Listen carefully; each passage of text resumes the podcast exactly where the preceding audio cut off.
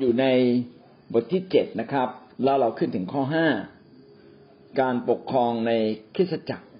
การปกครองในคริสตจักรเนี่ยเราได้พูดถึงประเด็นแรกว่าเป็นการปกครองโดยสิทธิอำนาจที่เห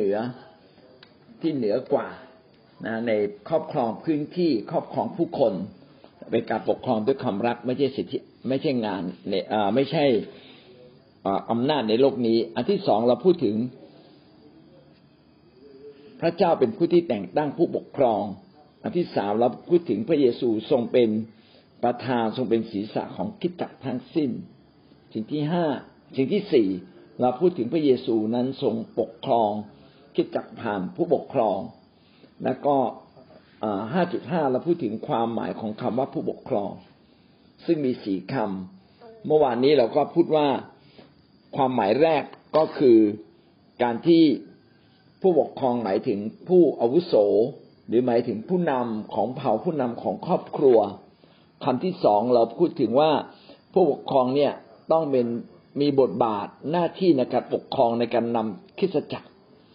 ต่อมาเราพูดถึงผู้ปกครองต้องมีความเติบโตฝ่ายจิตวิญญาณและอันที่สี่เราพูดถึงผู้ปกครองต้องเป็นผู้เลี้ยงด้วย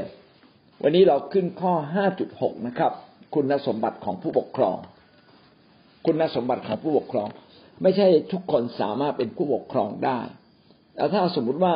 เราจะมีผู้ปกครองผู้ปกครองนั้นควรจะเป็นอย่างไรบ้างแล้วก็ควรจะพิจารณาว่าผู้ปกครองที่ถูกต้องและที่ดีของพระเจ้าควรจะมีลักษณะอย่างไรบ้างในที่นี้ก็พูดไว้ทั้งหมด4ประการ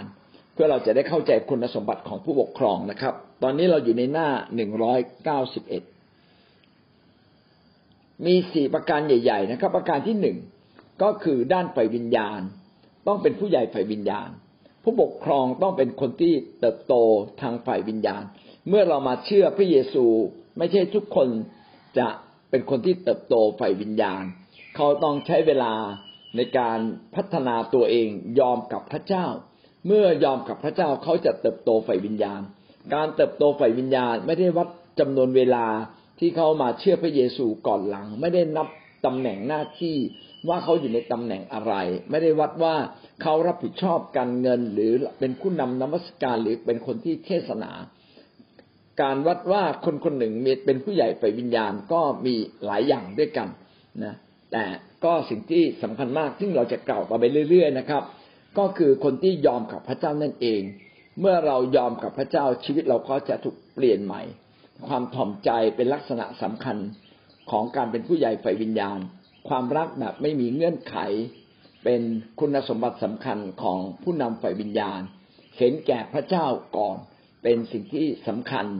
ไม่ได้เห็นแก่ตัวเองแต่เห็นแก่พระเจ้าก่อนอย่างเงี้ยเป็นต้นนะครับในกิจการบทที่20ข้อ17ถึงข้อ21ได้พูดถึงว่าการเป็นผู้ใหญ่ฝ่ายวิญญาณเนี่ยต้องสามารถที่จะยืนหยัดท่ามกลางการรับใช้แล้วก็ยังเดินหน้าต่อไปได้ไม่ได้หยุดสะดุดหยุดลงพี่น้องจะเห็นว่าถ้าการเติบโตฝ่ายวิญญาณเรา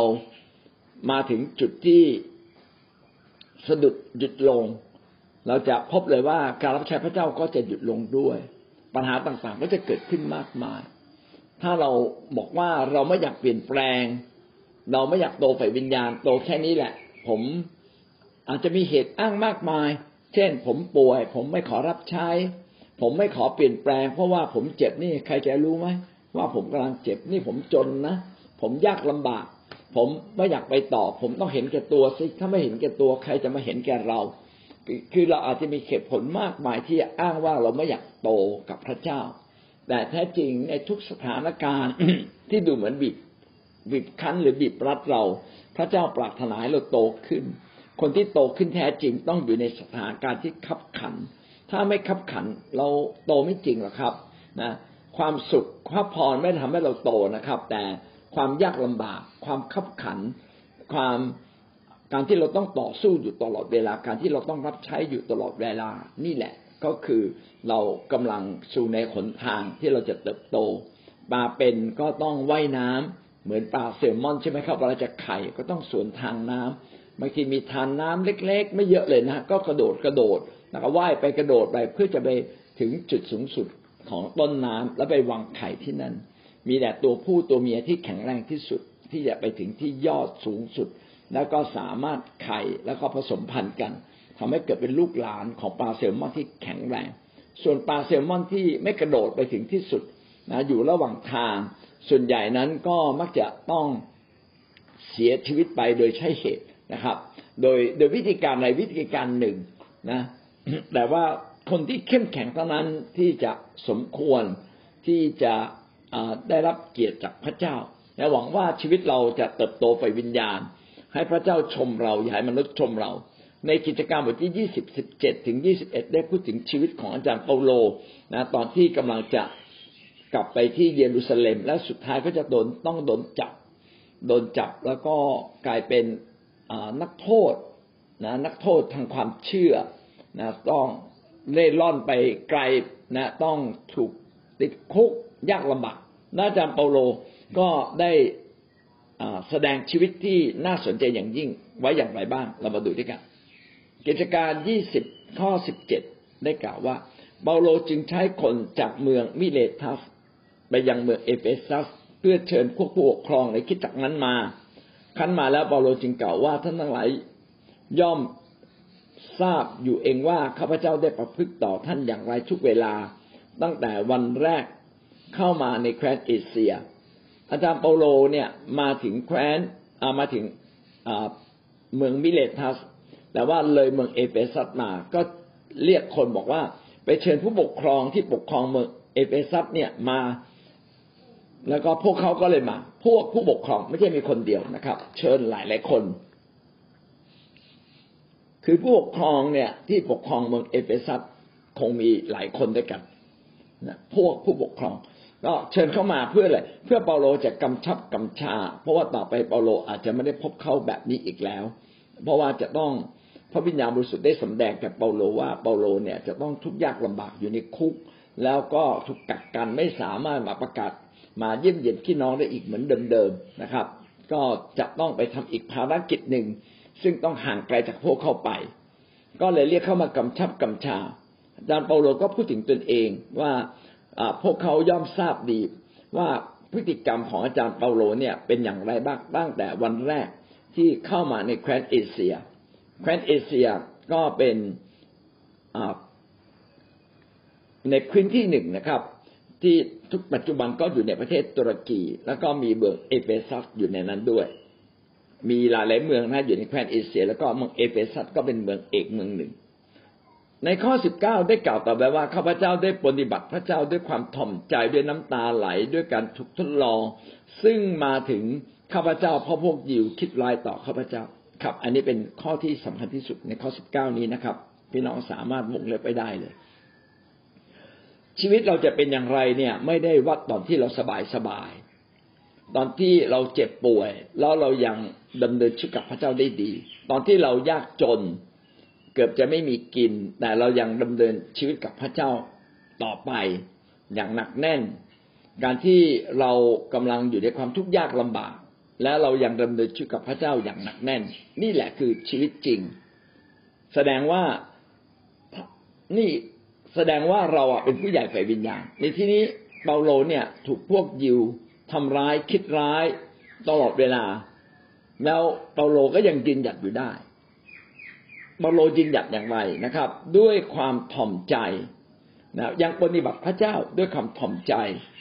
เวลาเรามีปัญหาถูกกันแกล้งถูกใส่ร้ายถูกป้ายสีแล้วพี่น้องยังจะรับใช้พระเจ้าอยู่ไหมถ้าพี่น้องไม่รับใช้พระเจ้าเราก็ยังเป็นเด็กฝ่ายวิญญาณเรายังโตเป็นฝ่ายวิญญาณไม่มากพอแต่ถ้าว่าเราถูกทิ่มแทงบ้างถูกเข้าใจผิดบ้างถูกคนไม่เห็นด้วยบ้างแล้วเรายังรับใช้พระเจ้าเช่นพ่อแม่ต่อต้านแล้วเรายังรับใช้พระเจ้าสามีต่อต้านภรรยาต่อต้านเราแล้วเรายังรับใช้พระเจ้าลูกๆไม่เข้าใจเราแต่เรายังเดินกับพระเจ้าอย่างหนักแน่นนี่เลยเนี่ยผู้ใหญ่ฝ่ายวิญญาณนะครับคือเรายังต้องรับใช้พระเจ้าอยู่เดินหน้าต่อไปกับพระเจ้าต่อสู้ไม่หยุดรบนะครับไม่แขวนนวมไม่ยอมแพ้ยังเดินกับพระเจ้ายังรับใช้พระเจ้าอยู่เหมือนเดิม ถ้าเราเป็นแบบนี้แสดงว่าเราเป็นผู้ใหญ่ฝ่ายวิญญาณแล้วผู้ใหญ่ฝ่ายวิญญาณต้องแสดงออกอย่างไรในนี้บอกไว้อันที่หนึ่งคือถ่อมใจเราต้องรับใช้พระเจ้าด้วยความถ่อมใจก็คือลดตัวเองลงยอมเสียสละสิทธิบางอย่างที่เราควรได้เราควรจะได้รับการยอมรับแต่ไม่มีใครยอมรับเราแล้วยังทำต่อไปนี่แหละถ่อมใจมีคนไม่เข้าใจเราแล้วเรายังทำต่อไปนี่แหละครับถ่อมใจความถ่อมใจจึงเป็นเครื่องหมายของคนที่เป็นผู้ใหญ่ฝ่ายวิญญาณใครที่น่าเชิดไม่ยอมถ่อมใจไม่ยอมกลับใจคนเหล่านั้นยังเป็นเด็กฝ่ายวิญญาณอยู่ก็รอคอยเวลาวันหนึ่งเขาจะกลับมาเป็นคนถ่อมใจเขาก็ไม่ได้แตกต่างจากเราเพราะครั้งหนึ่งเราก็เป็นคนที่ไม่ถ่อมใจมาก่อนเหมือนกันต่อมาก็คือด้วยน้ำตาไหลในที่นี้ต้องเป็นความรู้สึกที่มาจากความรักความเชื่อนะที่เรานั้น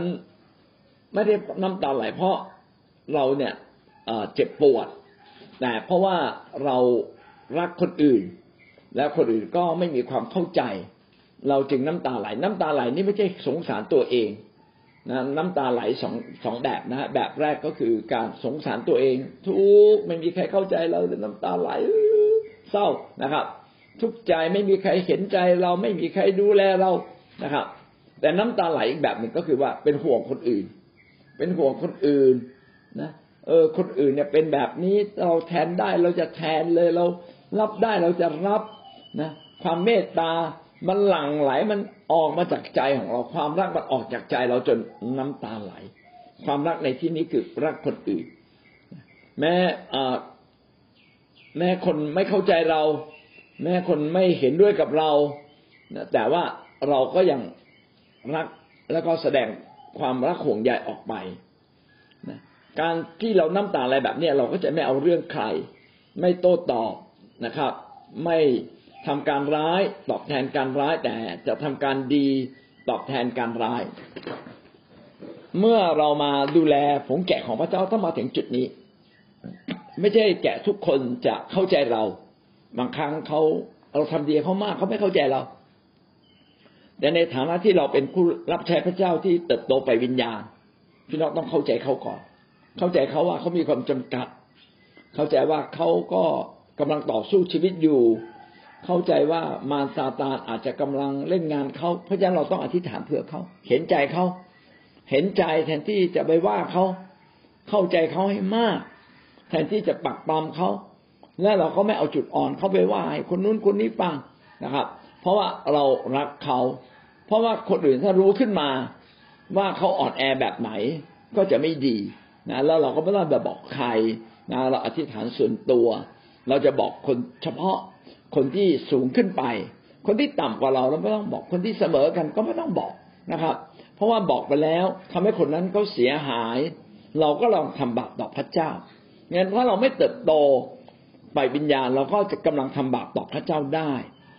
เนี่ยนี่คือการปฏิบัติพระเจ้าด้วยน้ำตาไหลก็คือความรักนำหน้าความรักใหญ่กว่าความผิดของคนอื่นต่อมาด้วยการถูกทดลองใจก็คือในยามที่เราอ่อนแอยามที่เรามีปัญหายามที่เรามีจุดอ่อนและก็เหตุการณ์มาถาโถมตรงที่เราเป็นจุดอ่อนพอดีเลยโอ้เราจะผ่านพ้นไหม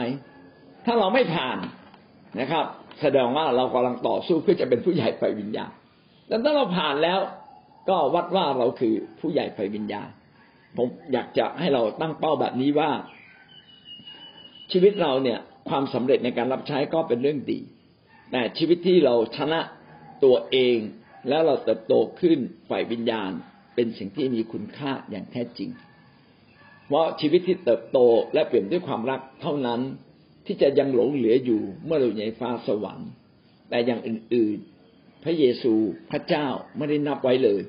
นะชีวิตที่เปลี่ยนแปลงเต็มด้วยความรักของพระเจ้าเป็นสิ่งที่ถูกต้องที่สุดเวลามีปัญหาบางอย่างที่กระทบใจเราพี่น้องโกรธและเกลียดมากน้อยเพียงใดหรือเจ็บใจอยู่มากน้อยเพียงไรถ้าเรายังเจ็บใจอยู่แสดงว่าความรักก็ไม่มากพอความเชื่อก็ยังน้อยอยู่ให้เราเติมความหวังใจหวังว่าเขาจะดีขึ้นให้เราใช้ความถ่อมใจเข้ามาหล่อหลอมจิตใจของเรา ว่าไม่เป็นไรเขาไม่เข้าใจวันหนึ่งเขาจะเข้าใจนะไม่เป็นคนที่พิพากษาเขาและก็ขอพระเจ้าอย่าเพิ่งพิพากษาเขาด้วยเพราะครั้งหนึ่งเราก็เคยเป็นคนเช่นอย่างที่เรากำลังคิดอยู่แบบนั้นเหมือนกันฐานสามสิ่งนี้กำลังพิสูจน์นะว่าเราเป็นผู้ใหญ่ฝ่ายวิญญาณคือเรายังยืนหยัดรับใช้พระเจ้าไหมทั้งที่ว่าคนเนี่ยทำร้ายเราเข็นฆ่าเราว่าเรายังเดินหน้าไหมแล้วเดินหน้าแบบไหนล่ะเดินหน้าแบบถ่อมใจเดินหน้าแบบด้วยความรักน้ำตาไหลเดินหน้าด้วยการยินดีที่จะเอาชนะการทดลองต่อไปจนถึงที่สุดเราชนะนี่คือความเป็นผู้ใหญ่ฝ่ายวิญญาณข้อ20อาจารย์เปาโลได้กล่าวไว้ว่าสิ่งใดซึ่งเป็นคุณประโยชน์แก่ท่านทั้งหลายข้าพเจ้าไม่ได้ปิดซ่อนไว้แต่ได้ชี้แจงให้ท่านเห็นกับได้สั่งสอนท่านในที่ประชุมและตามบ้านเรือนแม้จะถูกทดลองใจแม้จะถูกมีปัญหามากมายใครไม่เข้าใจเราเข้าใจผิดเราคิดไม่ดีต่อเราก็ยังเดินหน้าทำประโยชน์ต่อไปอะไรที่เป็นประโยชน์ต่อลูกแกะเราอะไรที่เป็นประโยชน์ต่อคนในโลกนี้แล้วก็ทำต่อไป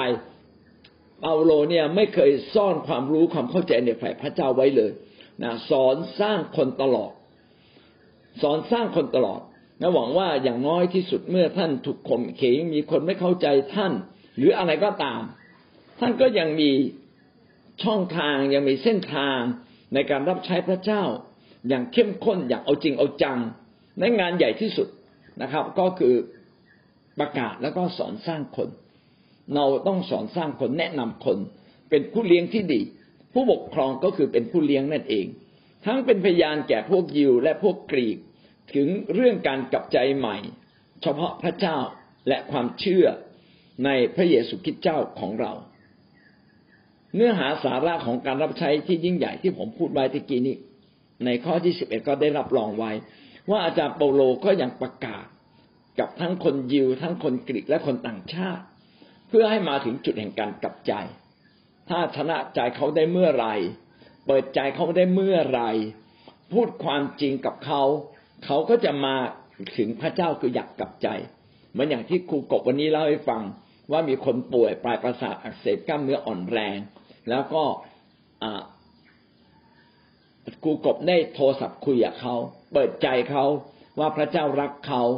นะพระเจ้าปรารถนาที่จะช่วยเขาทิ้งบาปนะครับเราไม่ได้ทิ้งพระแต่เราทิ้งบาปเมื่อเราทิ้งบาปเราก็จะมีพระอยู่ในชีวิตก็คือพระเยซูนั่นเองขอบคุณพระเจ้านะกลับมาหาพระองค์ก็ยังประกาศข่าวประเสริฐอยู่เสมอคนพาคนมาถึงความเชื่อในพระเยซูเพราะความเชื่อทำให้เราได้รับการไถ่บาปหวังว่าชีวิตของเราจะเป็นคนหนึ่งที่เติบโตขึ้นไปวิญญาณและคนที่เป็นผู้ปกครองต้องเป็นคนที่เติบโตขึ้นฝ่ายวิญญาณพระคัมภีร์จึงบอกว่าอย่าเพิ่งแต่งตั้งใครเป็นผู้ปกครองเร็วนักจริงๆแล้วในคริสตจักรของเราก็คิดคล้ายๆแบบนี้แต่เราให้ทำงานก่อนเลยคุณไม่เคยเลี้ยงดูใครก็ไปเลี้ยงดูไม่เคยประกาศก็ไปประกาศนะครับไม่เคยเป็นพี่เลี้ยงก็ฝึกเป็นพี่เลี้ยงในการเป็นพี่เลี้ยงครั้งแรกๆอาจจะถูกผิดๆบ้างแม้จะถูกสอนถูกแนะนำนะเพราะว่าเราจะสอนก่อนว่าต้องทำอะไรแต่บางทีเราทำได้บ้างทำครบบ้างหรือครบบ้างพี่น้องที่รักครับการเป็นผู้ใหญ่ฝ่ายวิญญาณต้องผ่านการล้มลุกคลุกคลานนี่คือเรื่องจริงไม่มีใครนะครับชนะนะเราไม่ใช่พระเยซูนะเราจึงต้องแพ้แต่สุดท้ายเราจะชนะเราจะเจ็บปวดแต่เราจะทิ้งความเจ็บปวดเราจะยังแข็งขืนอยู่แต่สุดท้ายเราทิ้งความแข็งขืนมาเป็นผู้ที่ถ่อมใจดังนั้นการเป็นผู้ปกครองทุกคนเนี่ยต้องผ่านแบบนี้แล้วเราขอบคุณพระเจ้าที่คริสตจักรของเราอนุญาตให้เรามีส่วนในการรับใช้พระเจ้าในการดูแลฝูงคนของพระเจ้ามากมายจึงทำให้เราเติบโตขึ้นถ้าเราไม่รับใช้พระเจ้าพี่น้องเราไม่มีโอกาสโตแน่นอนเลยแต่เรารับใช้พระเจ้าเราจึงมีโอกาสโตถึงทุกวันนี้นั่นเองของใครนะครับนะผู้ปกครองต้องมีคุณสมบัติข้อแรกคือเป็นผู้ใหญ่ฝ่ายวิญญาณด้านฝ่ายวิญญาณข้อที่2ด้านชีวิตครับต้องเป็นชีวิตที่ไม่มีข้อตำหนิขอไข่กล่าวว่าด้านชีวิตเป็นลักษณะของบุคลิกและการดำเนินชีวิตประจำวันเราต้องมีลักษณะชีวิตฝ่ายวิญญาณคือเราต้องเป็นแบบอย่างของชีวิตคริสเตียนในทุกๆด้าน ชีวิตคริสเตียนไม่ใช่แค่มาโบสถ์มาแคร์ไม่ใช่อธิษฐานแต่ต้องยินดีรับการเปลี่ยนแปลงมีลักษณะชีวิตฝ่ายพระเจ้าลักษณะชีวิตฝ่ายพระเจ้าเป็นอย่างไรตะกี้เป็นผู้ใหญ่กับลักษณะชีวิตฝ่ายพระเจ้าไม่เหมือนกันผู้ใหญ่ก็คือว่าท่านเนี่ยต้องมีลักษณะชีวิตของพระเจ้าจนเข้มแข็งขึ้นจนเป็นผู้ใหญ่เกินกว่าธรรมดาของความเป็นคริสเตียนนิดหนึ่งนี่ก็เป็นผู้ใหญ่ถ่อมใจคือถ่อมใจจริงๆเสียสละก็คือเสียสละจริงๆลึกถึงข้างในใจแล้วก็แสดงออกมาเป็นผู้ใหญ่แล้วคือเราผ่านเหตุการณ์ต่างๆมามากจนเราชนะนั่นแหละเป็นผู้ใหญ่ส่วนลักษณะชีวิตต้องเป็นชีวิตประจำวันของเราเป็นลักษณะชีวิตคริสเตียนที่ต้องมีในชีวิตของเราได้เขียนไว้ในทิฏฐบทที่1ข้อ7ถึงข้อ9ผมก็ได้รวบรวมไว้นะครับทั้งหมดเนี่ยมีประมาณ10กว่าอย่างด้วยกันในข้อความสั้นๆนี้บางข้อก็ไม่มีแล้วผมเติมเข้าไปนะครับเพราะว่าผู้ปกครองดูแลนั้นในฐานะที่เป็นผู้รับมอบฉันทะจากพระเจ้าต้องเป็นคนที่ไม่มีข้อตำหนิไม่เป็นคนเย่อหยิ่งไม่เป็นคนเลือดร้อนไม่เป็นนักเลงสุราไม่เป็นนักเลงหัวไม้ไม่เป็นคนโลภมักได้แต่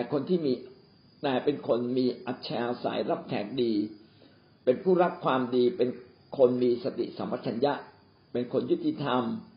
เป็นคนบริสุทธิ์รู้จักบังคับใจตนเองและยึดมั่นในหลักคำสอนอันแท้ตามที่เรียนมาแล้วเพื่อจะสามารถเตือนสติด้วยคำอันมีหลักและชี้แจงแก่ผู้ที่คัดค้านคำสอนนั้นมีหลายประการด้วยกันที่เราจะต้องเป็นลักษณะชีวิตลักษณะชีวิตที่มันดีอย่างก็คือว่าลักษณะชีวิตคือความเคยชินจนเป็นชีวิตจิตใจเป็นนิสัยคือเป็นนิสัยที่ปรากฏทุกวันเช่นเราตื่นเช้าขึ้นมาเราต้องอาบน้ำแปรงฟันและเราก็ต้องกินข้าวเช้านี่เป็นลักษณะชีวิตของเรานะไม่มีใครไม่ทำนอกจากคนป่วยอาจจะไม่ทำเด็กอาจจะไม่ทำแต่คนที่เป็นคนทั่วไปเนี่ยทุกคนตื่นเช้าขึ้นมาก็จะอาบน้ำแปรงฟันแต่งตัวแล้วก็ไปทำงานนี่คือลักษณะธรรมดาธรรมชาติของเราเมื่อเรามาเชื่อพระเยซูเราต้องมีลักษณะธรรมชาติฝ่ายคริสเตียนแล้วก็ผู้ปกครองต้องมีลักษณะนี้เป็นพื้นฐานของชีวิตท่านต้องเป็นแบบนี้มีอะไรบ้างเพราะว่าผู้ปกครองดูแลนั้นในฐานะที่เป็นผู้รับมอบฉันทะจากพระเจ้าต้องเป็นคนที่ไม่มีข้อตำหนิผู้ปกครองเป็นคนที่ได้รับมอบสิทธิในการดูแลคริสตจักรในการดูแลแกะของพระเจ้าถ้าเราเป็นคนที่ได้รับมอบสิทธิ์จากพระเจ้าในการดูแลฝูงแกะของพระเจ้าเราต้องเป็นคนดังต่อไปนี้เป็นคนไม่มีข้อตำหนิข้อตำหนินั้นแยกออกมาเต็มไปหมดเลยนะครับผมยกว่าเอาเป็นว่าชีวิตของเราต้องอย่าให้ใครตำหนิเราได้ถ้าใครยังตำหนิเราได้อยู่เราก็ต้องแก้ไขปรับปรุงไปเรื่อยนะครับจนกระทั่งลักษณะชีวิตของเราสมบูรณ์มากขึ้นเรื่อยๆจนเป็นผู้ใหญ่ที่สมบูรณ์ที่สุดมีอะไรบ้างอันที่หนึ่งเย่อหยิ่งไม่เป็นคนเย่อหยิ่งความเย่อหยิ่งเป็นสิ่งที่จะทำลายการรับใช้พระเจ้าได้อย่างมากจะไม่มีใครยอมรับเราต้องไม่เย่อหยิ่งไม่เป็นคนเลือดร้อนต้องเป็นคนที่สามารถอดทนต่อคนอื่นได้ดีอดทนถ้าเราอดทนได้เราจะไม่เลือดร้อนถ้าเราเป็นคนที่ฟังเยอะเราก็จะเป็นคนที่ใจเย็นเป็นคนสุขุมเป็นคนที่หนักแน่นนะไม่เลือดร้อนนะครับไม่เป็นนักเลงสุรายาเสพติดสุรายาเมาเราต้องไม่ไปยุ่งนะไม่ไปยุ่งไม่ไปเกี่ยวไม่เป็นนักเลงหัวไม้นักเลงหัวไม้ก็คือเกเรนะเป็นคนที่เกเรนิดหน่อยก็จะทุบจะตีจะฆ่าจะแกงอันนี้ไม่ได้นะครับทำท่ามือจะตบจะตีอันนี้นักเลงจริงๆไม่ใช่เอาแค่มือนะครับจะถือไม้หน้าสามเตี่ยวซะเลยนะเดี๋ยวจะบุกบ้านซะเลยเนี่ยคือเนี่ยนักเลงนะครับนะนักเลงคือใจใหญ่นะครับแต่ใจใหญ่ในทางเป็นนักเลงหัวไม้ก็คือใช้ความรุนแรงไปแก้ไขปัญหาผู้รับใช้พระเจ้าจะใช้ความรุนแรงไปแก้ปัญหานี้ไม่ได้นะไม่เป็นคนโลภมักได้โลภมักได้ก็เป็นคนที่เห็นแก่เงินเห็นแก่ทองถูกไหมฮะถ้าเราเป็นคนที่เห็นแก่เงินแก่ทองก็จะเกิดการคดโกงเกิดการยักยอกนะครับต้องดูแลตัวเองก่อนไม่ดูแลคนอื่น นี่คือการไหม้ต่อมาเป็นยังไงอีกครับอันนี้ยังมีอีกหลายไหม้ที่เขาไม่ได้พูดไว้ผมขอเติมไว้นะฮะอีก 3-4 ไหม้ไหม้ต่อไปก็คือไม่เป็นหนี้ฮะนะในที่ไม่ได้เขียนไว้แต่การที่เราเป็นผู้ครองเราเต็มด้วยหนี้สินเนี่ยมันทำให้เรารับใช้พระเจ้าไม่ได้นั่นถ้าเป็นไปได้เราต้องไม่ก่อหนี้โดยเฉพาะหนี้บริโภคนะแต่ถ้าเป็นหนี้การลงทุนก็ยังพิจารณาได้นะไม่เป็นหนี้เราไม่เป็นหนี้แบบที่เรียกว่าไม่มีหลักประกันไม่ใช่ไม่เป็นหนี้ชนิดที่คือถ้าเป็นหนี้สถาบันการเงินนะอย่างธนาคารนี่ไม่เป็นไรแต่ถ้าเป็นหนี้ไฟแนนซ์เนี่ยมันลำบากหนี้ไฟแนนซ์เนี่ยดอกเบี้ยก็แพงทบต้นอีกแล้วก็เวลาทวงทีแล้วคิดตังค์หมดโทรศัพท์มายังคิดตังค์เลยอันนี้เป็นหนี้ไฟแนนซ์ไม่ได้งั้นมาระมัดระวังเลยนะอย่าเป็นหนี้งั้นการที่เราจะก่อหนี้ครั้งหนึ่งต้องคิดมากเลยผู้ปกครองที่ดีนั้นกรุณาอย่าเป็นหนี้นะสิ่งนี้ก็ทำให้เราต้องสัตย์ซื่อทางการเงินมากขึ้นนะเราต้องรู้จักประมาณตนเราควรจะซื้อไม่ซื้อนะผมก็เลยบอกว่าถ้าเราเป็นผู้รับใช้นะสองสิ่งเลยที่พี่น้องต้องระวังที่สุดเลยในเรื่องการเงินนะก็คืออันที่หนึ่งอย่าซื้อรถใหม่ตลอดชีวิตผมนะผมสามารถซื้อรถใหม่แต่ผมจะไม่ซื้อรถใหม่ถ้าไม่จำเป็นจริงๆไม่จำเป็นจริงๆจะไม่ซื้อเลยเพราะอะไรเพราะว่ารถใหม่มันแพ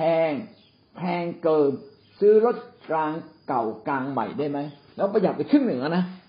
ใครจะเปลี่ยนรถบอกโอ้ยอย่าเพิ่งเปลี่ยนเลยเอาเงินไปรับใช้พระเจ้าเถอะที่ต่างว่าเราซื้อรถเนี่ย600,000ดอกเบี้ยอีกอ่ะถ้าดอกเบี้ยอย่างน้อย100,000-200,000ก็เป็น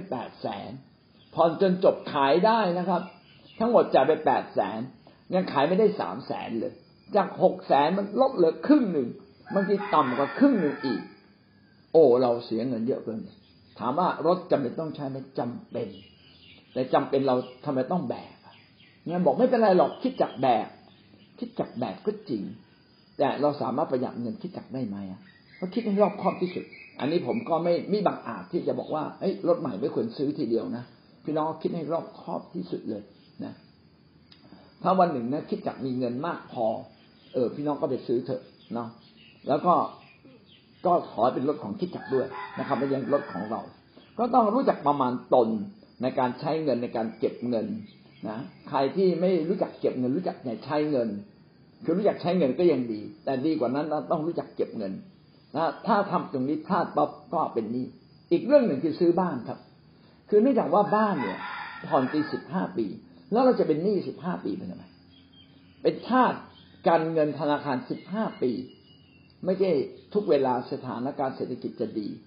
เขาก็เลยแนะนำว่าอย่าเลยอย่าไปซื้อนะเก็บเงินมีก็ไปซื้อมาเป็นหลังเลยถ้าไม่มีก็เก็บตังค์แล้วก็ถ้าผ่อนก็ผ่อนให้น้อยที่สุดไม่ใช่ไม่มีตังค์เลยไปซื้อที่3 ล้านผ่อน3 ล้าน30 ปีแล้วมันจะเหลืออะไรเราก็ไม่ได้รับใช้พระเจ้าเรารับใช้หนี้แต่ชีวิตเราต้องการรับใช้พระเจ้าถูกไหมครับงั้นหาวิธีการบางสิ่งบางอย่างที่เราเนี่ยจะไม่ต้องไปแบกรับหนี้แบบนี้เพื่อเราจะเป็นไทยในการรับใช้พระเจ้าได้ดียิ่งขึ้นแต่ผมก็ไม่ได้หมายความว่าพอเป็นสมาชิกบอกห้ามสมาชิกไปซื้อรถใหม่ห้ามสมาชิกไปซื้อบ้านเปล่าเลยถ้าสมาชิกจะซื้อคิดให้รอบคอบท่านอยากซื้อท่านก็ซื้อแต่ในฐานะเราเป็นผู้รับใช้เป็นผู้ปกครองต้องคิดมากกว่าสมาชิกนะเนี่ยเวลาผมสอนผมก็มักจะสอนในมุมนี้นะครับแต่ว่าใครจะเข้าใจก็ขอให้ท่านเรียนรู้นะครับผมบอกให้เลยนะท่านมีรถ2 คัน 3 คันสู้ท่านมีเงินในธนาคารไม่ได้มีเงินในธนาคารดีกว่ามีรถเพราะว่าเวลาลำบากรถเนี่ยไปกลับมาเป็นเงินไม่ได้มีโอกาสถูกยึดตลอดเวลานะแล้วผมก็ไม่เชื่อว่ารถดีต้องเป็นรถใหม่เสมอนะครับเอาละผมอาจจะมีความคิดในมุมนี้เยอะเกินไปนิดหนึ่งพี่น้องก็พิจารณาดูความเป็นไปได้และเหมาะสมแต่ผมคิดว่าหลักการที่สำคัญคือเราต้องไม่เป็นทาสเรื่องหนี้สินต่อมาคือไม่เกียจคร้านแม้ในนี้ไม่ได้เขียนไว้ลักษณะชีวิตที่สำคัญมากก็คือว่าเราต้องเป็นคนขยันครับเป็นคนรับผิดชอบเป็นคนทำนั่นทำนี่ตลอดเวลาไม่หยุดนิ่งนะครับอะไรทำได้ทำดูแลตัวเองนะครับทำความสะอาดตัวเองบ้านเก็บกวาด ไม่ใช่ปล่อยบ้านเลอะเทอะไม่ได้ใครมาเขียนบอกโอ้โหอาจารย์ทำไมบ้านอาจารย์นี่สกปรกมากเลย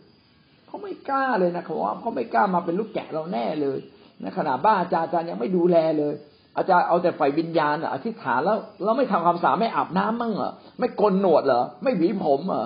โอ้อาจารย์แต่งตัวปอนๆแบบนี้คือบางครั้งมันสะท้อนถึงว่าเราอะไม่เอาใจใส่ไม่ดูแลตัวเองอันนี้ไม่ได้เราต้องดูแลตัวเองนะดูแลครอบครัวไม่เป็นภาระใครขยันรับผิดชอบนะครับต่อมาคือไม่เห็นแก่ตัวไม่หลายอย่างนะไม่เย่อหยิ่งไม่เลือดร้อนไม่นักเลงสุราไม่นักเลงหัวไม้ไม่โลภนะครับไม่เป็นหนี้ไม่เกียจค้านไม่เห็นแก่ตัวถ้าจะเติมลงไปก็คือไม่เห็นแก่ตัวเองฝ่ายเดียวนะเรานึกถึงตัวเองได้พอนึกถึงตัวเองก็ช่วยนึกถึงคนอื่นผู้รับใช้พระเจ้าผู้ปกครองนั้นต้องเป็นคนที่ไม่เห็นแก่ตัวเองเสียสละได้เสียสละนะครับนะไม่มีใครเมื่อมีคนไม่มีที่นั่งก็ให้เขานั่งนะไปรถไม่เป็นไรเอาที่ที่ดูเหมือนไม่ค่อยดีให้เราคนอื่นเอาที่ดีๆไปอย่านั่งหน้าต่างให้เลยไม่เป็นไรเอาคุณได้รับสิ่งดีจากชีวิตฉันเราเป็นเหมือนพ่อเป็นเหมือนแม่ลูกอยากได้อะไรที่พอให้ได้ต้องให้เขาทันทีนะครับไม่เห็นแก่ตัวอาเมนครับต่อมาคือให้เกียรตินะครับต้องไม่เป็นคนที่ลบหลู่คนอื่นนะไม่เป็นคนที่ไม่ให้เกียรติคนอื่นต้องเป็นคนที่ให้เกียรติคนอื่นเสมอล่ะต่อไปเรามาดูมีอะไรอีกนะครับเป็นคนมีอัธยาศัยรับแขกดีก็ต้องเป็นคนมีน้ำใจต้อนรับคนอื่นเป็นผู้รักความดีอ๋อคิดมากเลยรักความดีคืออะไรอ๋อรักความดีคือใฝ่ดีต้องใฝ่ในทางดีไม่ใฝ่ในทางชั่วรักความดีเวลาคิดต้องคิดบวกเพราะคิดบวกเนี่ยเป็นการใฝ่ดีคิดลบนี่มันใฝ่ร้ายนะอะไรเกิดขึ้นเนี่ยคิดลบก่อนเนี่ยเราไม่ได้ใฝ่ดีไม่ได้ใฝ่ความดีเราใฝ่หาเรื่องนะใจเป็นพวกนักเลงไปเลยนะครับใฝ่หาเรื่องเนี่ยเราต้องรักความดีเขาคงไม่ได้คิดแบบนั้นเขาคงไม่ได้ตั้งใจนะคิดดีไว้ก่อนนะครับใฝ่ดีเป็นคนมีสติสัมปชัญญะก็รู้ดีรู้ชั่วควบคุมตัวเองได้รู้ว่าควรจะทำอะไรรู้ว่าเวลานี้ควรจะพูดอะไรเวลานี้ควรจะเข้าใกล้เวลานี้ไม่ควรเข้าใกล้เขากำลังโกรธรอเขาอีกนิดหนึ่งเวลานี้เราควรจะสงบปากสงบคำสติสัมปชัญญะเวลานี้เป็นเวลาที่เราควรจะบอกเขาได้แล้วควรจะเตือนเขาเตือนเบาๆนะครับเวลานี้เป็นเวลาที่เราควรจะปลอบใจเขาร้องไห้ให้เราร้องไห้เราไม่ต้องเตือนสติละต่อร้องไห้นะครับเขามีอะไรยินดีเบิกบานนะครับนะเราก็ดีใจด้วยตบมือให้เชียร์เขาตอบไลน์ให้กำลังใจนะเรียกว่ามีสติในการตอบสนองอย่างถูกต้องเป็นคนยุติธรรมคือไม่เห็นแก่หน้าผู้ใดตรงไปตรงมานะครับให้ความเป็นธรรมกับคนที่ด้อยโอกาสให้ความเป็นธรรมกับคนที่เสียเปรียบนะต่อสู้แทนเขาเนี่ยยุติธรรมนะใครที่รู้สึกว่าถูกเอาเปรียบเราต้องช่วยเขานะครับตรงไปตรงมาไม่เห็นแก่หน้าผู้ใดไม่ใช่คิดว่าคนนี้แหมทำอาหารเนี่ยเรากินเรื่อยเลยเนี่ยเอาส้มตำมาเราชอบส้มตำเนี่ยเอาส้มตำมาเรื่อยเวลาพิจารณาอะไรเข้าข้างเขาไม่ได้ต้องยุติธรรมถ้าผู้นำไม่ยุติธรรมโบสถ์อยู่ไม่ได้นะไม่มีคำว่าคนของฉันคนนี้คนของฉันไอ้นี่ไม่ใช่ไอ้นี่เชื่อฟังคนของฉันนี่ไม่เชื่อฟังไม่ใช่ไอ้นี่ไม่มีนะทุกคนเป็นคนของเราหมดเลยเหมือนลูกเราอ่ะทุกคนเป็นลูกของเราไม่มีลูกคนไหนไม่ใช่ลูกของเราเราต่างหากที่ต้องรู้ว่าเราควรจะดีลกับเขายังไงคือปฏิบัติต่อเขายังไงให้เหมาะสมเนี่ยเราจะต้องมีคนที่ยุติธรรมเป็นคนบริสุทธิ์นะครับบริสุทธิ์ก็คือหมายว่าจริงใจนะตรวจสอบได้นะทั้งข้างในข้างนอกทั้งต่อหน้าและลับหลังแล้วบอกเราจริงใจตอนเขาไม่อยู่เราทำอย่างนั้นไหมต่อหน้าเราพูดอย่างลับหลังพูดอย่างโอ้ต้องระวังมากเลยอันนี้คือความบริสุทธิ์ใจที่เรามีต่อคนดีที่สุดที่เราจะบริสุทธิ์ใจต่อคนอื่นก็คือทำความดีครับฝ่ายดีทำความดีเสมอเจอใคร พูดถึงความรักที่เรารักเขาห่วงเขาเราอธิษฐานเผื่อเขาก็จะทำให้ใจเราบริสุทธิ์ทั้งต่อหน้าและรับหลังนะอยากคิดไม่ดีถ้าเราคิดไม่ดีเนี่ยแสดงมันไม่บริสุทธิ์ใจแล้วนะยกโทษช้าก็ไม่บริสุทธิ์ใจนะครับเพราะว่าความเน่าเหม็นมันอยู่ในใจเราแล้วเราจะพูดดีได้นานแค่ไหนมันเป็นไปไม่ได้นะเพราะต้องจัดการอย่างเหมาะสมในทุกๆเรื่องนะครับต้องเป็นคนที่บริสุทธิ์ใจรู้จักบังคับใจตนเองบังคับใจตนเองก็บังคับอย่าให้โกรธนะอย่าให้โกรธโกรธเราโกรธเร็วไม่ได้โกรธเร็วนี่เสียความชอบธรรมได้โกรธเร็วนี่พิพากษาผิดได้โกรธเร็วนี่จะไม่ยุติธรรมโกรธเร็วนี่จะกลายเป็นพวกมารไปอย่า โกรธเร็วบังคับตัวเองได้นะบังคับตัวเองไม่หลงไปไม่ไหลไปแม้โอกาสให้เราเอาเปรียบแล้วก็ไม่เอาเปรียบแม้โอกาสให้เราทำในลับๆล่อๆในสิ่งที่ไม่ดีก็อย่าไปทำหนีออกมาดีกว่านะครับบังคับตัวเองได้และที่สำคัญในนี้แนะนำว่าอะไรให้เป็นคนที่ยึดมั่นในหลักคำสอนอันแท้ตามที่ได้เรียนมาแล้วคนที่มีชีวิตแบบคริสเตียนจริงๆก็ต้องอยู่ในกรอบของธรรมบัญญัตินะอยู่ในหลักคำสอนซึ่งหลักก็คือต้องมีความรักแล้วก็นอกจากนี้ยังสามารถเตือนสติด้วยคำสอนอันมีหลักชี้แจงแก่ผู้ที่คัดค้านคำสอนนั้นผู้ปกครองต้องมีความสามารถในการตักเตือนสติคนคือเตือนสตินี่มาก่อนการตักเตือนนะครับต้องเตือนสติก็คือพูดให้เขาได้คิดใช่ไหมฮะแต่บางคนเนี่ยพูดเราก็ไม่คิดนะแสดงว่าบางทีเราเตือนสตินี่ตอนผิดจังหวะหรือเปล่าบางทีเขากำลังพูดอยู่เราก็ไปเตือนสติบางทีเขากำลังพูดไม่จบเลยเราต้องฟังเขาพูดจนจบนะก็อย่าเรียบร้อนถ้าฟังเขาพูดจนจบแล้วเราจึงจะสามารถเตือนสติได้แต่เริ่มต้นนะฮะต้องฝึกเป็นนิสัยเลยคือเตือนสติก่อนเตือนสติถึงได้ตักเตือนคือพูดตรงๆละนะเตือนสตินี่พูดอ้อมๆพูดให้คิดแต่ตักเตือนนี่พูดตรงๆก็ต้องเตือนสติด้วยหลักการพระเจ้าตักเตือนด้วยหลักการพระเจ้าแล้วก็ต้องสามารถที่จะอธิบายให้คนเกิดความเข้าใจ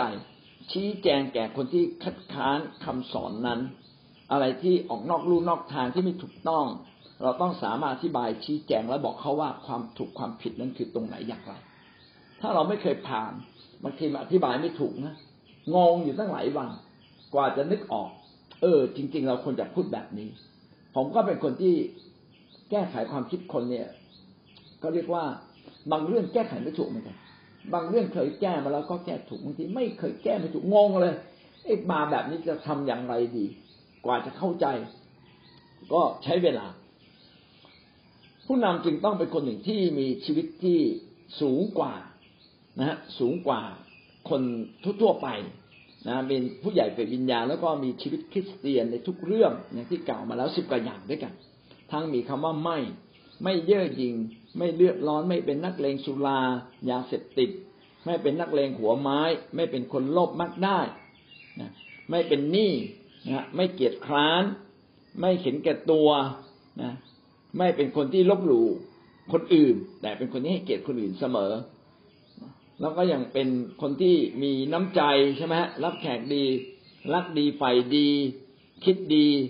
เป็นคนมีสติสัมปชัญญะเป็นคนมีความยุติธรรมเป็นคนบริสุทธิ์รู้จักบังคับใจตนเองแล้วก็ตักเตือนคนเป็นอธิบายคนเป็นเกือบ20อย่างนะครับอันนี้คือชีวิตคริสเตียนถ้าเรามีชีวิตแบบนี้เราก็จะสามารถช่วยเหลือคนอื่นได้เยอะ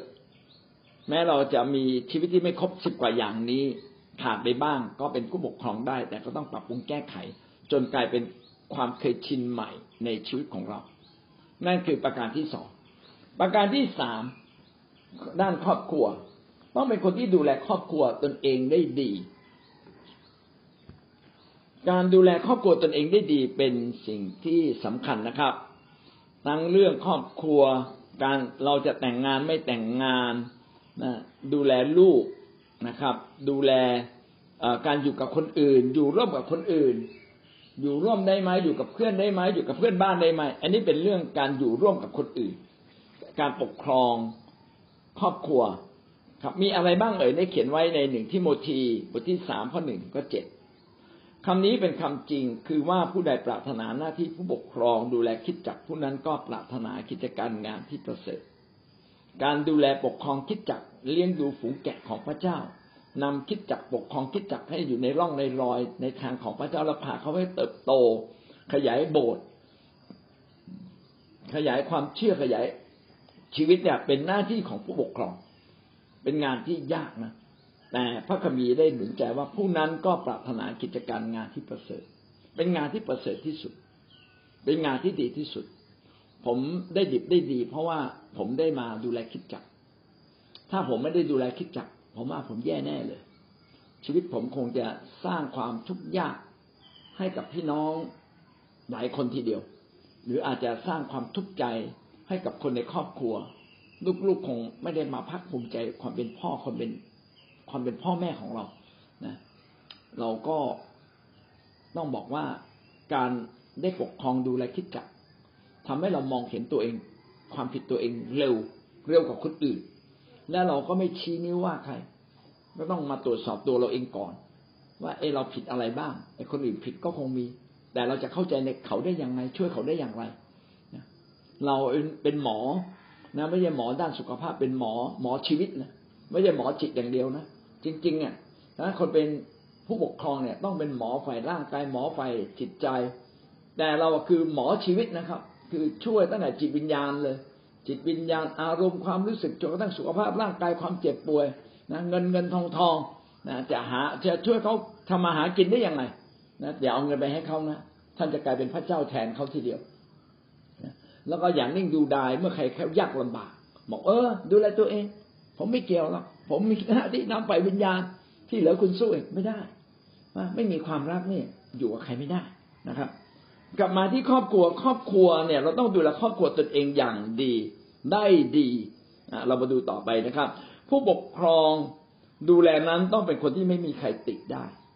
ติกี้ก็ไม่มีใครติได้ไม่มีข้อตำหนิแต่ไม่มีข้อตำหนิในด้านชีวิตคริสเตียนไม่มีข้อตำหนิด้านชีวิตอันนี้ต้องไม่มีข้อตำหนิในการดูแลครอบครัวผู้ปกครองดูแลนั้นต้องเป็นคนที่ไม่มีใครติได้เป็นสามีของหญิงคนเดียวการที่เรามีครอบครัวที่ดีนะก็ต้องดีทั้งต่อในสายตาของคนในคริสตจักรและคนนอกคริสตจักรคนในคริสตจักรเราอาจจะดีแต่คนนอกคริสตจักรเนี่ยคืออยู่ในโบสถ์นี่เราไม่เคยทะเลาะเลยแต่อยู่ที่บ้านพงเพลงเสียงดังวอกแวกผมว่าคนแถวบ้านเนี่ยพอเขาเห็นแล้วได้ยินเขาก็จะโอ้อันนี้เหรออาจารย์ที่โบสถ์โอ้ยไม่แตกต่างจากเพื่อนบ้านของแถวนี้เลยมันไม่ต่างกันทะเลาะกันทุกวันตบตีกันทุกวันโอ้เสียงดังกันตลอดเลยนะครับเราจะไปทะเลาะให้ลูกเห็นอีกลูกก็จะโอ้พ่อตอนอยู่โบสถ์นะพ่อเป็นเทวดาเลยแต่อยู่บ้านเนี่ยพ่อเป็นผู้ร้ายนะพ่อ จบแล้วแบบนี้เนี่ยนะดังนั้นต่อข้างนอกข้างในก็ขอให้อย่าให้มีใครตำหนิเราได้นะครับเป็นสามีของหญิงคนเดียวก็คือมีคู่ครองคนเดียวถ้าเป็นสุภาพสตรีที่เป็นผู้ปกครองก็มีสามีคนเดียวนะเป็นความซื่อสัตย์อันนี้สำแดงถึงความซื่อสัตย์รักภักดีซึ่งเป็นพื้นฐานของคริสเตียนถ้าหากว่าเรานอกใจหรือมีหญิงหลายคนนะครับหรือหญิงมีสามีหลายคนพี่น้องจะลำบากมากเลยนะไม่มีใครจะพอใจนะครับผู้หญิงที่มีกิ๊กสามีหลายคนแล้วเป็นศิลปิบาล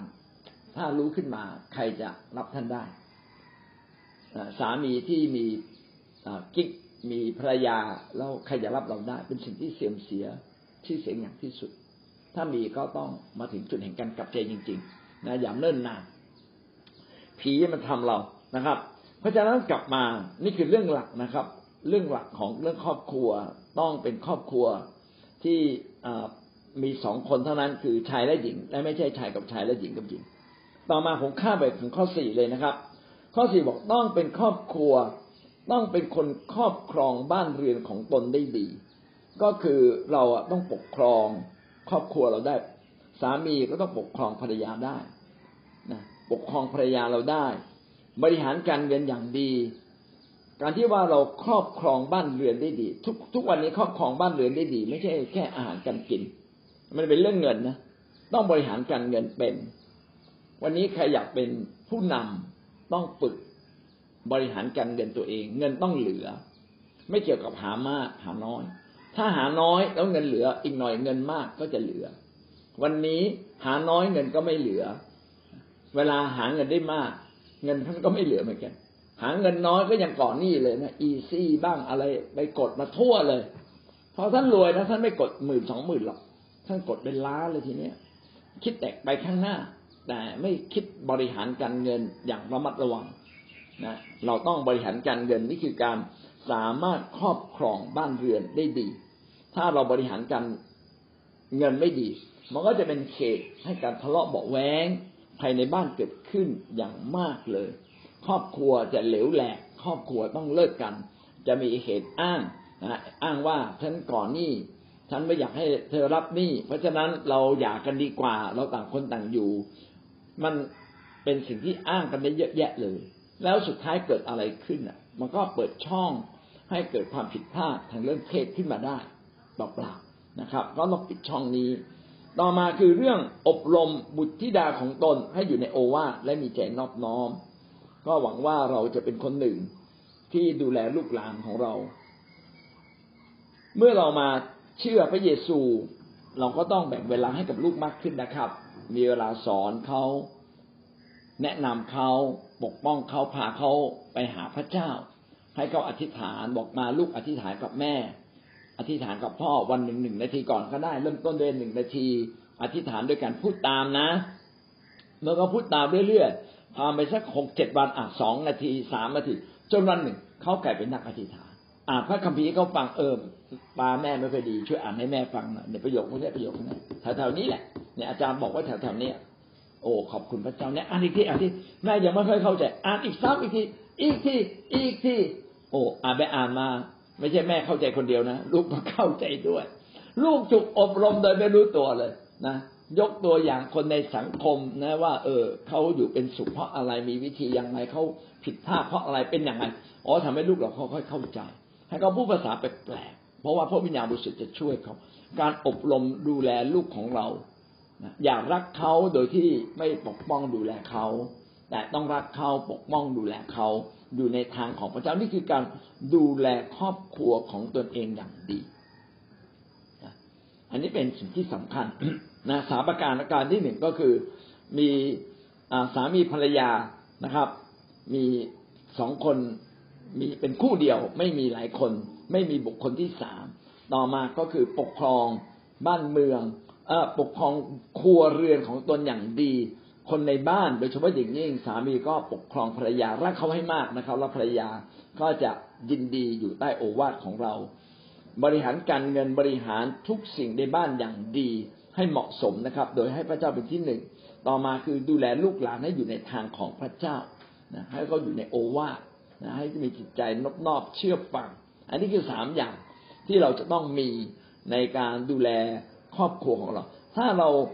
ดูแลเขาแบบนี้เขาก็จะเติบโตขึ้นก็จะไม่มีข้อครหานินทานะครับ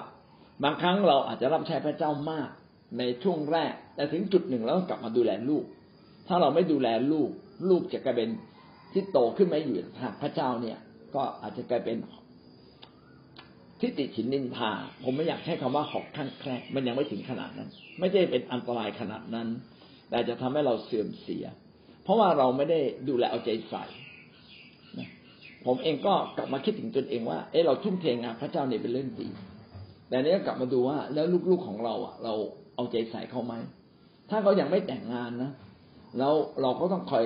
แนะนำตักเตือนคอยบอกเขาลูกเป็นอย่างนั้นตรงนี้ได้ทำไหมอยากไปโบสถ์ไหมอธิษฐานอยู่ไหมลูกตรงนี้ช่วยพ่อทำหน่อยได้ไหมเพื่อเขาจะพาเขากลับมาทางพระเจ้าไงนะก็อย่าดีใจที่ลูกเราทำมาหากินได้อย่าดีใจที่ลูกเราเรียนจบนะครับแต่เขาอยู่ในทางพระเจ้าไหมอันนี้ก็เป็นสิ่งสำคัญพระคัมภีร์ยังได้พูดต่อไปนะครับว่าก็ให้คนในสังคมเนี่ยยอมรับเราด้วยไม่เพียงแต่ ในครอบครัวยอมรับเราไปได้ดีแต่คนในสังคมยอมรับเราไหมนะในนี้ก็เลยพูดถึงไว้ว่าต้องเป็นคนรู้จักประมาณตนเราต้องรู้จักประมาณตนอะไรควรใจควรมีนะครับควรจะมีก่อนมีหลังนะผมอยากซื้อทีวีมากเลยอยากซื้อทีวีจอแบนผมว่าผมอยากซื้อมานานแล้วมันออกมาผมก็อยากได้ถึงทุกวันนี้ผ่านไป10 ปีผมยังไม่ซื้อเลยไม่ใช่ผมไม่มีเงินซื้อนะผมว่าอาทิตย์หนึ่งผมซื้อแล้วผมจะได้ดูไหมเนี่ยนะมันสวยนะแต่ว่าเราจะได้ดูไหมนะอันต่อมาผมคิดว่าผมเงิน10,000 20,000เนี่ยผมจะซื้อทีวีจอแบนไปทำไมเนี่ยนะความอยากได้กับความเป็นจริงที่ควรมีมันไม่สอดคล้องกันเพราะเงิน10,000ไปทำอย่างอื่นดีกว่าก็สุดท้ายก็ยังไม่ซื้อถึงทุกวันนี้ถ้าซื้อแล้วก็ไม่รู้จะดูอะไรนะครับก็เวลาก็น้อยอย่างนี้เป็นต้นนะก็ต้องรู้จักประมาณตนนะมีสติปัญญาเป็นคนสง่างามผมว่าอยากหวังว่าผู้รับใช้พระเจ้าทุกคนจะแต่งตัวเรียบร้อยอย่านุ่งผ้าเตี่ยวอย่านุ่งแค่ผ้าขาวม้าต้องใส่เสื้อนะครับถ้าออกไปข้างนอกก็อาบน้ำแต่งตัวนิดนึงให้ดูเรียบร้อยนะไม่จะพลุงพลังผมเข้าก็ไม่หวีผมนี่เป็นคนที่บางครั้งออกจากบ้านไม่ส่องหน้าบอกว่าน่ากลัวมากเลยเห็นหน้าตัวตกใจเลยอุ้ยไม่ได้ต้องกลับมาหวีผมนะครับต้องมีหวีอยู่ในรถนะฮะหวีผมให้เรียบร้อยนะฮะแต่งตัวให้เรียบร้อยถ้าเป็นไปได้ในรถต้องมีสูทเสมอเลยเพื่ออะไรเพื่อว่าเราไปงานเขาให้เกียรติเขาก็แต่งสูทไปงานศพแต่งสูทเนี่ยเขาจะรู้สึกดีมากเลยบางทีทั้งงานเลยมีเราแต่งสูทอยู่คนเดียวเลยโอ้โหเป็นที่จับจ้องคนเจ้าภาพก็รู้สึกภาคภูมิใจมากโอ้มีคนมีเกียรติแค่มีสูตรก็มีเกียรติแล้วดูสิเหลือเชื่อแค่การที่เราแต่งตัวดีก็เป็นการให้เกียรติคนอื่นก็อยากหวังว่าผู้นำเนี่ยหรือผู้ปกครองต้องเป็นคนที่สง่างามนะให้เกียรติคนอื่นเสมอมีอัธยาศัยไมตรีดีรับแขกดีเหมาะที่จะเป็นครูนะเหมาะที่จะเป็นครูก็รู้จักแนะนำรู้จักบอกรู้จักพูดนะครับไม่ดื่มสุรามึนเมาก็อันนี้ก็ต้องหลีกเลี่ยงนะไม่เป็นนักเลงหัวไม้พูดไปแล้วต้องเป็นคนสุภาพไม่ชอบวิวาทนะเป็นคนที่ไม่เห็นแก่เงินอาเมนครับก็สิ่งเหล่านี้ก็จะทำให้สังคมได้ยอมรับเราเดี๋ยวหรืออย่างนอกนั้นเขาต้องเป็นคนที่น่านับถือของคนภายนอกอันนี้ว่าเนี่ยพูดไปแล้วใช่ไหมฮะต้องเป็นที่น่านับถือของคนภายนอกดังนั้นการเป็นผู้ปกครองเนี่ยต้องมีการพัฒนาชีวิตมาก่อนต้องมีการพัฒนาชีวิตคริสเตียนต้องดูแลครอบครัวตัวเองอย่างดีดังนั้นเราจึงไม่ให้คนกลับใจใหม่ๆมาเป็นผู้ปกครองต้องผ่านชีวิตไปที่ยอมรับเมื่อจะเป็นผู้ปกครองระดับบนเนี่ยก็ต้องพิสูจน์ตัวเองจนกระทั่งใช้การได้จึงถูกแต่งตั้งจริงๆอาจารย์พีเอ็นก็จะไม่เจิมใครนะจนกว่าเขาผ่านระยะเวลาหนึ่งถึงจะเจิมเขาเพื่อจะเป็นผู้นำให้รับบทบาทก่อนเหมือนกันหัวหน้าแคร์ต่างๆให้ทำหน้าที่ก่อนตำแหน่งเกียรติยังไม่ต้องรับมากนะเมื่อทำงานถึงจุดหนึ่งใช้ได้นะจึงถูกแต่งตั้งอย่างแท้จริงนะในหลักการของการแต่งตั้งผู้นำก็ควรจะเป็นอย่างนั้นต่อมาสุดท้ายด้านการรับใช้อีกนิดเดียวนะครับทันไหมไม่ทันนะงั้นเราจบเพียงแค่นี้ก็แล้วกันนะด้านเราผ่านมา3ด้านนะครับด้านความเป็นผู้ใหญ่ฝ่ายวิญญาณได้พูดไปแล้วนะครับว่าเราต้องรับใช้และสามารถจะมีความถ่อมใจอย่างมากไม่ถือสิทธิ์ตัวเองต้องเป็นคนที่มีความรักนำหน้าความเชื่อนำหน้านะมีน้ำตาไหลไม่ต้องการตอบโต้ใครแต่ยินดีแบกรับเอาไว้ต้องเป็นคนที่ชนะการทดลองใจในทุกเรื่องนะครับเราก็ยังเดินหน้ากับพระเจ้าต่อไปทำหน้าที่สอนสร้างคนทำหน้าที่ประกาศไม่หยุดลงเพราะว่าคนทิ่มแทงเราคนคิดร้ายต่อเราอันนี้คือความเป็นผู้ใหญ่ฝ่ายวิญญาณต่อมาก็คือชีวิตคริสเตียนต้องมีชีวิตคริสเตียนที่ไร้ตำหนินะไม่ซึ่งพูดไว้แล้วหมด10 กว่าประการด้วยกันต่อมาอันสุดท้ายก็คือชีวิตครอบครัวต้องมีเกียรติในชีวิตครอบครัวคืออย่ามีหลายครอบครัวมีครอบครัวเดียวนะดูแลลูกหลานอย่างดีเป็นที่ยอมรับทั้งภายในครอบครัวและก็นอกครอบครัวก็ต้องบริหารทุกสิ่งอย่างดีนะครับด้วยความรักด้วยสติปัญญาด้วยความเข้าใจแล้วก็ต้องจัดการเงินเรื่องทรัพย์สินให้ดี ราะจะมีโอกาสทำให้เราพลาดทั้งทำให้เราขาดโอกาสในการรับใช้พระเจ้าได้ต่อไปโดยทำให้ครอบครัวเราล้มลงได้เพราะก่อนนี้เยอะเกินไปต่อมาสุดท้ายก็คือด้านการรับใช้ซึ่งไม่ทันนะฮะไว้พูดหลังพรุ่งนี้ก็แล้วกันบางท่านอาจจะคิดว่าผมไม่ได้เป็นผู้ปกครองแล้วผมก็ไม่ต้องมีคุณสมบัติแบบนี้สิผมก็อยากเรียนพี่น้องที่รักยิ่งว่าทุกคนเป็นเหมือนผู้ปกครองโดยไม่รู้ตัวคนที่มีความเข้าใจไปวิญญาณก่อนก็ต้องลุกขึ้นมาเป็นพี่เลี้ยงถ้าท่านเชื่อพระเจ้ามา6เดือน1ปีเนี่ยท่านควรจะเป็นพี่เลี้ยงได้แล้วพี่เลี้ยงก็เป็นผู้ปกครองน้อยๆในการดูแลคนอื่นพ่อแม่ที่ไม่มีลูกก็จะเป็นผู้ใหญ่ได้ช้ากว่าพ่อแม่ที่มีลูกก็ต้องรับผิดชอบต่อลูกก็มีความเป็นผู้ใหญ่มีความสุภาพอ่อนโยนมากกว่าเนี่ยหวังว่าสิ่งเหล่านี้ก็เป็นสิ่งที่ท้าทายชีวิตของเราทุกคนนะเราต้องเติบโตขึ้นมาเป็นผู้ใหญ่ฝ่ายวิญญาณเป็นคนที่มีชีวิตคริสเตียนที่ดีและรับผิดชอบทุกอย่างในทั้งในครอบครัวและส่วนตัวอย่างดีเพื่อเราเป็นที่ถวายเกียรติแด่พระเจ้าแล้วก็พระเจ้าก็ทรงให้เกียรติกับคนเช่นนี้จริงๆแม้ว่าเราจะเป็นใครนะครับก็ขอพระเจ้าได้ทรงโปรดยกเราขึ้นวันนี้เราได้เรียนรู้สิ่งใดบ้างนะครับก็เชิญพี่น้องได้อภิปรายสัก 2-3 นาทีก็เรียนเชิญครับตั้งใจเราว่าบางสิ่งบางอย่างนี่เป็นสิ่งที่มีคุณค่าแล้วอาจจะต้องพัฒนาให้ดียิ่งขึ้นกว่านี้มีไหมครับเรียนเชิญครับครอบครัวมากขึ้นนะก็เป็นถ้อยคำที่จางสอนแล้วก็หนุนใจนะคะเมื่อเรารับใช้พระเจ้าจุดหนึ่งไม่ใช่ว่าเราทิ้งงานพระเจ้าหรือละเลยนะคะแต่ให้สมดุลกันก็คือทั้งครอบครัวแล้วก็การรับใช้พระเจ้าเนี่ยก็คือให้สมดุลกันไม่เอียงข้างไปข้างใดข้างหนึ่งนะคะก็คำสอนนี้ก็คือทำให้เรารู้ว่าต้องกลับมาดูแลครอบครัวดูแลลูกมากขึ้นนะคะจริงๆนะครับว่าเราการรับใช้พระเจ้านั้นรวมถึงการดูแลครอบครัวด้วยถ้าเราดูแลสามีเราอย่างดีดูแลลูกของเราอย่างดีมีเวลาให้กับเขามีเวลานะไปซื้อของด้วยกันบ้างทำอะไรด้วยกันบ้างแบ่งเวลาให้กับเขาถ้าเราไม่มีจริงๆก็ทุกคนทานข้าวด้วยกันไหมหรืออีกวิธีหนึ่งที่ดีก็คือให้ลูกเนี่ยได้มีส่วนรับใช้พระเจ้าในคริสตจักรพี่น้องก็จะเห็นว่าพี่เลี้ยงที่สามารถดูแลวัยรุ่นได้เนี่ยเป็นสิ่งที่สำคัญนะเราก็ต้องเลี้ยงคนขึ้นมาเป็นรุ่นให้น้องของเราเนี่ยให้ลูกของเราเนี่ยไปดูแลคนอื่นได้ไหมการที่เขาดูแลคนอื่นจะทำให้เขาเป็นผู้ใหญ่แล้วเราก็คอยประกบเขาทำให้เขาเติบโตขึ้นมาเป็นผู้ใหญ่อย่างแท้จริงนะการทำให้ทั้งครอบครัวรับใช้พระเจ้าก็เป็นการดูแลครอบครัวนะครับนี่ก็เป็นสิ่งที่เราต้องรอบคอบด้วยในเรื่องเหล่านี้เชิญครับเราจะดูแลครอบครัวมากขึ้นค่ะในการที่เราจะเอาใจใส่สามีลูกๆมากขึ้นค่ะอาจารย์ค่ะขอบคุณค่ะครับดีมากเลยครับพี่อารีครับวันนี้เจาะลึกในความเป็นผู้นำลักษณะการเป็นผู้นำแล้วก็ผู้นำต้องเป็นผู้นำที่พิสูจน์ตัวได้อุปสรรคก็จะทำให้เราหยุดในการทำที่จะเดินตัวกันเป็นผู้นำของเราก็ทุ่มหาทางขึ้นมา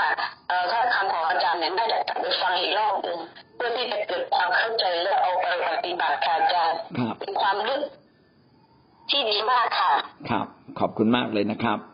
คำถามที่จะมีรางวัลสำหรับพวกเราก็ให้ตอบนะครับทุกครั้งที่ผมจบผมก็จะมีคำถาม